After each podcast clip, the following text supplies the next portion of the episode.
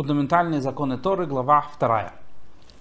В прошлой главе Рамов объясняет основы веры, а, а в частности он объясняет заповеди единства Всевышнего и вера во Всевышнего. В этой главе Рам будет обсуждать, на чем основана любовь и страх перед Всевышним. Давайте прочитаем. Первая Аллаха. Этого совершенного и грозного Бога заповедано любить и бояться. Сказано, возлюби Господа Бога твоего. И также сказано, Господа Бога твоего бойся. И в этом заключаются две заповеди этой главы. Какой путь ведет к любви и страху перед ним? И тут Рамбам задает основной вопрос. Как человек может быть э, повеленен, как, как ему мог, могут дать заповедь, чтобы он любил или боялся? Это эмоции. Э, велеть кому-то что-то делать, это возможно, но велеть кому-то что-то чувствовать, это невозможно. Объясняет Рамбам, когда человек вдумчиво рассматривает чудесные и великие творения и создание его, и видит в них проявление безограниченной, необъятной мудрости, тут же охватывает его любовь, и он восславляет и возличивает его, и загорается желанием познать Бога Великого, как сказано в, э, в Таилим, жажда душа моя Бога, Бога живого. Когда человек думает о Всевышнем, когда он раздумывает о Всевышнем, у человека проявляются мысли о том, о как Всевышний э, является безограниченным, необъятным, как он является таким великим Всевышним, у человека появляется любовь ко Всевышнему. И Рамбам сразу переходит во второй Аллахе. В то же время, когда задумается человек об этих вещах, отпрянет он и охватит его страх и ужас, когда осознает, что он мелкое ничтожное создание, стоящее во всей ничтожности своего разума перед совершенным разумом. Как сказал Давид, когда я смотрю на небеса, творение рук твоих, что есть человек, чтобы ты помнил о нем? Когда человек думает о том, что он на самом деле перед Всевышним ничтожное существо, и он перед Всевышним никто, и на самом деле Всевышний такой велик, в таком случае у человека проявляется сразу страх э, перед ним.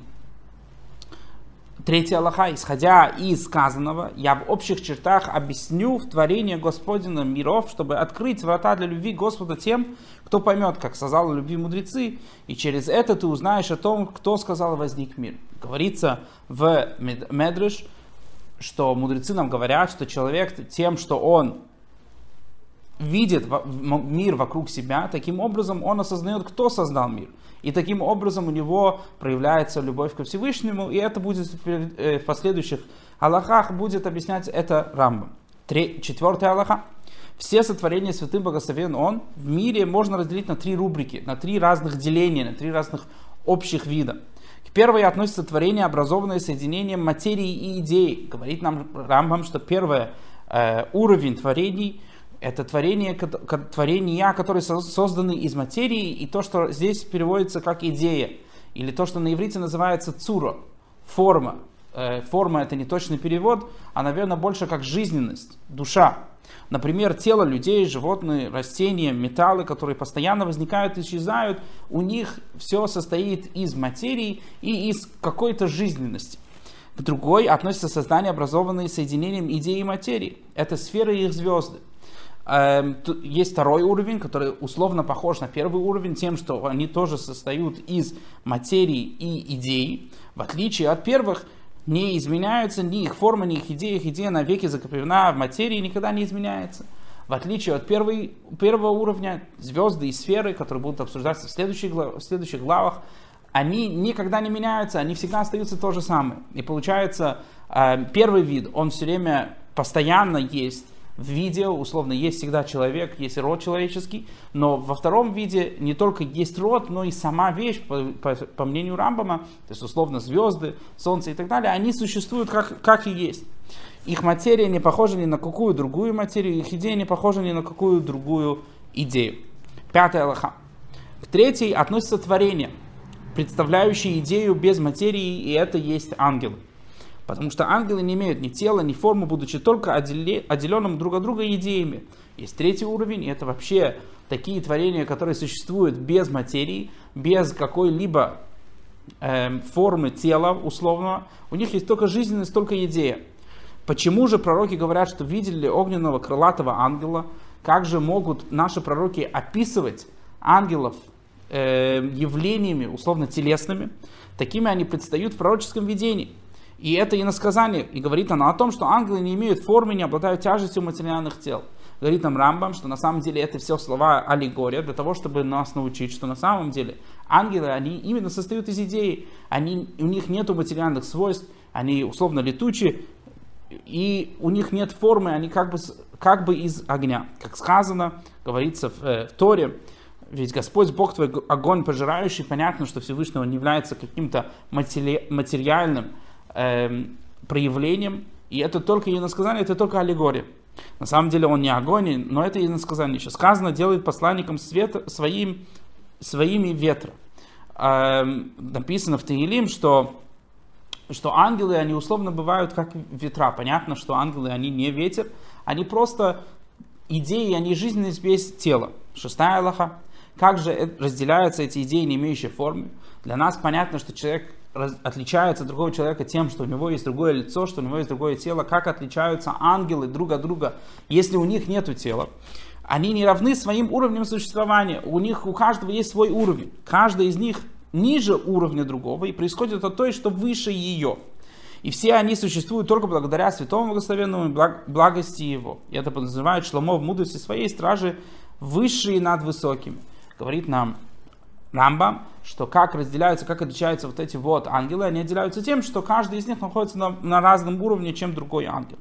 Седьмая Аллаха, когда мы сказали уровнем ниже, мы не имели в виду место в пространстве, как говорят о человеке, сидящем выше товарища, условно, не идет речь о том, что один, один ангел находится на первом этаже, а второй ангел находится на втором этаже, а скорее всего, как говорят о двух мудрецах, что один выше другого, подразумевая, что один превосходит другого мудростью, как говорят, что причина выше следствия.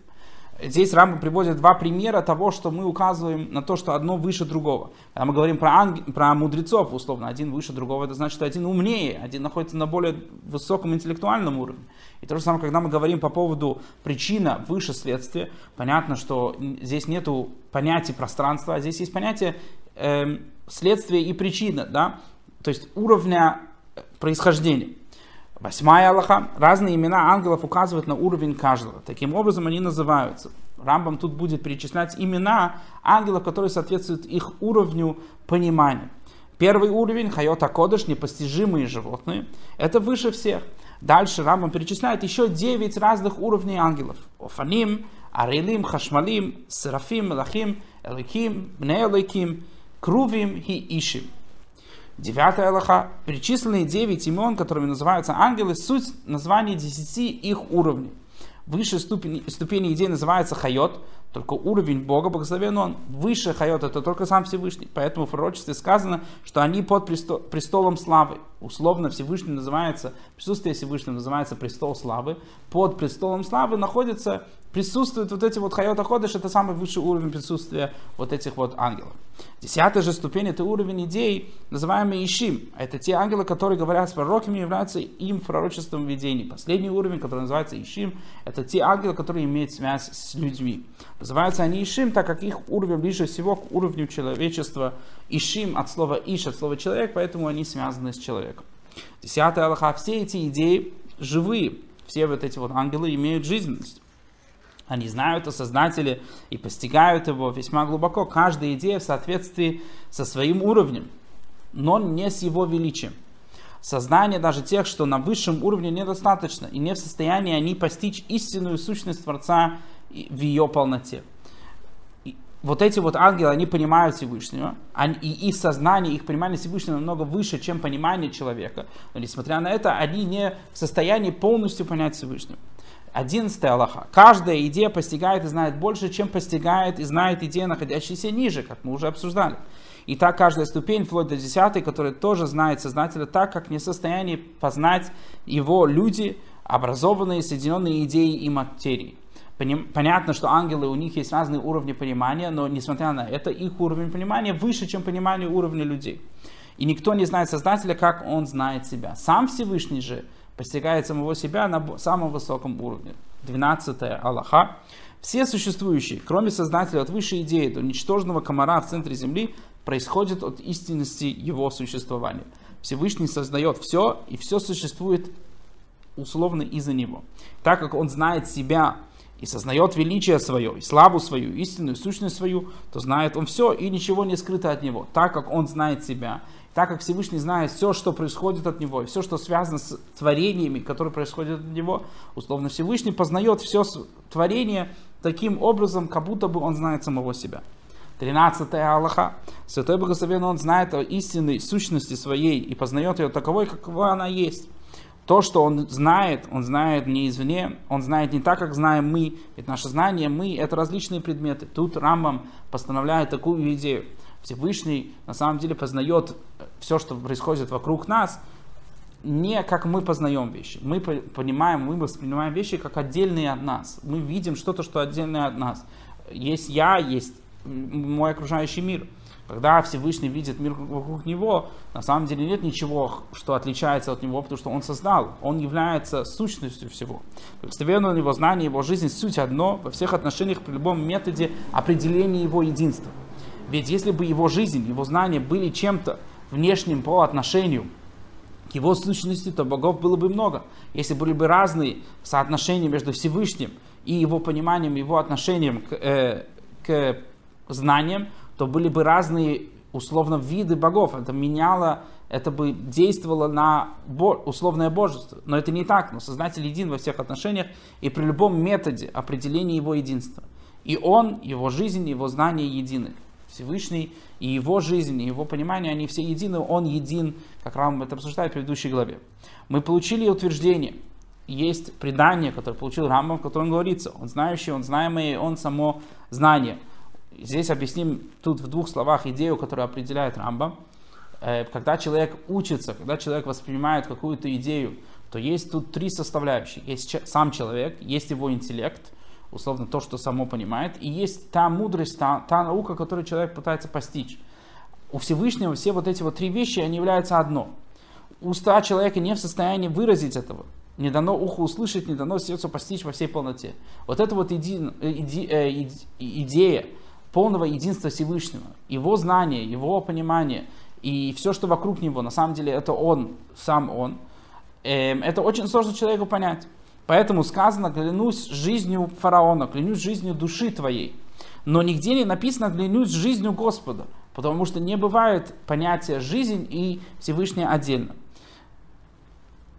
Говорится же жив Господь, потому что Создатель его жизни не две различных предмета, в отличие от жизни живых тел или жизни ангелов. В отличие от, от жизни человека, который является отдельной вещью, чем сам человек, тут Всевышний, он является основой жизни.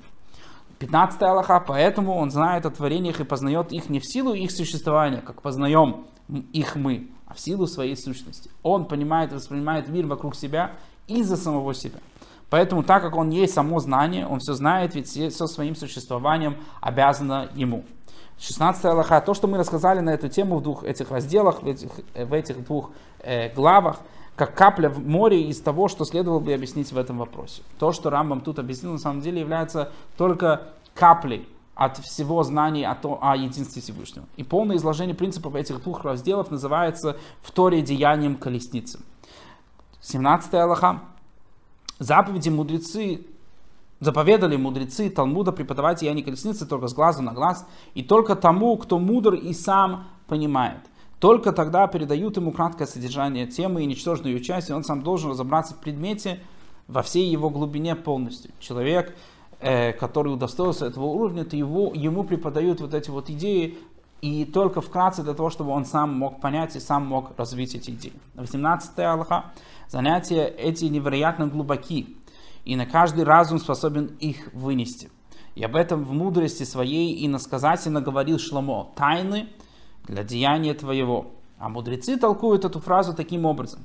Знания о тайнах мира будут твоим одеянием. То есть для тебя одного не преподавай их публично. Так же, как и одежда человека, она является именно его. Мудрецы объясняют то же самое, что говорит Шломо. Тайны о Всевышнем являются одеянием самого личного человека. И о том же сказано, пусть тебе одному будут принадлежать они или чужому вместе с тобой. И о том же сказано, мед и молоко под языком твоим. Говорят нам мудрецы, толкуют то, что сладко, как молоко и мед, то есть тайны о Всевышнем, пусть останутся под языком твоим. условно жизненность и Всевышний это одно единое. Мы видим много раз в истории упоминается про клятву. Клятву, которая говорится в жизни пары, жизнь души человека. То есть, другими словами, есть фараон, есть пары, и есть его жизнь, есть душа, есть его, и есть ее жизнь. Это две раздельные вещи. Тоже можно сказать про Всевышнего, про человека, извините, живой человек или мертвый человек. Про Всевышнего невозможно сказать, что он живой Всевышний. Всевышний есть жизнь. Он и его жизнь, они едины. Как говорится же, жив Господь, потому что Создатель его жизни две различных предмета, в отличие от жизни живых тел и, или жизни ангелов. 15 Аллаха, поэтому он знает о творениях, познает их не в силу их существования, как познаем мы их, а в силу своей сущности. Как мы уже говорили в 13 Аллахе, Раман здесь пытается доказать, что на самом деле Всевышний знает и осознает э, творение, знанием, которое является частью самого Всевышнего. Поэтому, так как Он есть само знание, Он все знает, и все своим существованием обязаны Ему. То, что все Он создал, и получается, что все связано с Его познанием, Его знанием, и все является частью Его. 16 Аллаха. То, что мы рассказали на эту тему в двух этих разделах, получается, в двух этих э, главах, которые мы, мы учили до сих пор, как капля в море из того, что следовало бы объяснить в этом вопросе. Это всего лишь капля из того, что Рама мог бы написать, то, что Тора нам говорит на эти э, темы. Полное изложение принципов этих двух разделов называется «Деянием колесницы». Э, изложение полное, полное о самом Всевышнем, о самом Всевышнем называется «Майса Меркова» – «Деяние колесницы». 17 глава, 17 Аллаха заповедовали мудрецы Талмуда преподавать деяния колесницы только с глазу на глаз, только тому, кто мудр и сам понимает. Только человек, который изучил Тору, и тот, кто, у которого э, обладает достаточной мудростью, чтобы понимать вот эти вот идеи. Только тогда передают ему краткое содержание темы, что же ее часть, и он сам должен разобраться в предмете во всей ее, его глубине и полностью. Тогда дается ему немножко информации, и тогда мудрый человек, вот этот вот мудрец, может сам э, понять и осознать вот эти вот, вот эти вот идеи, которые излагаются в этих двух главах. Знания эти невероятно глубоки, и не каждый разум способен их вынести. И об этом мудрости своей иносказательно говорил Шломо, тайны, тайны для деяния твоего. А мудрецы толкуют эту аллегорию знанием, знания о тайнах мира будут твоими одеяниями. То есть для тебя одного и не предавай их публично. Они будут лично твои, не, раз, не, рас, не раскрывай, не, не преподавай вот эти вот знания каким, каким-то другим людям. И о том же сказано, пусть тебе одному будут принадлежать они, и не, чужо, не чужие вместе с тобой. И о том же сказано, мед и молоко под языком твоим, говорится в Широширим, что мед и молоко будут под языком твоим, говорят мудрецы, объясняют мудрецы, то, что сладко, как молоко, и мед пусть останется под языком твоим, и не раскрывай вот эти вот идеи. Понятно, что если э, Рабам написал вот эти вот две главы для того, чтобы объяснить нам а, о величии Всевышнего, о знании и исполнении заповедей, да, единства Всевышнего, любви и страха перед Ним, понятно, что то, что изложено в этой книге, оно разрешено нам на изучение.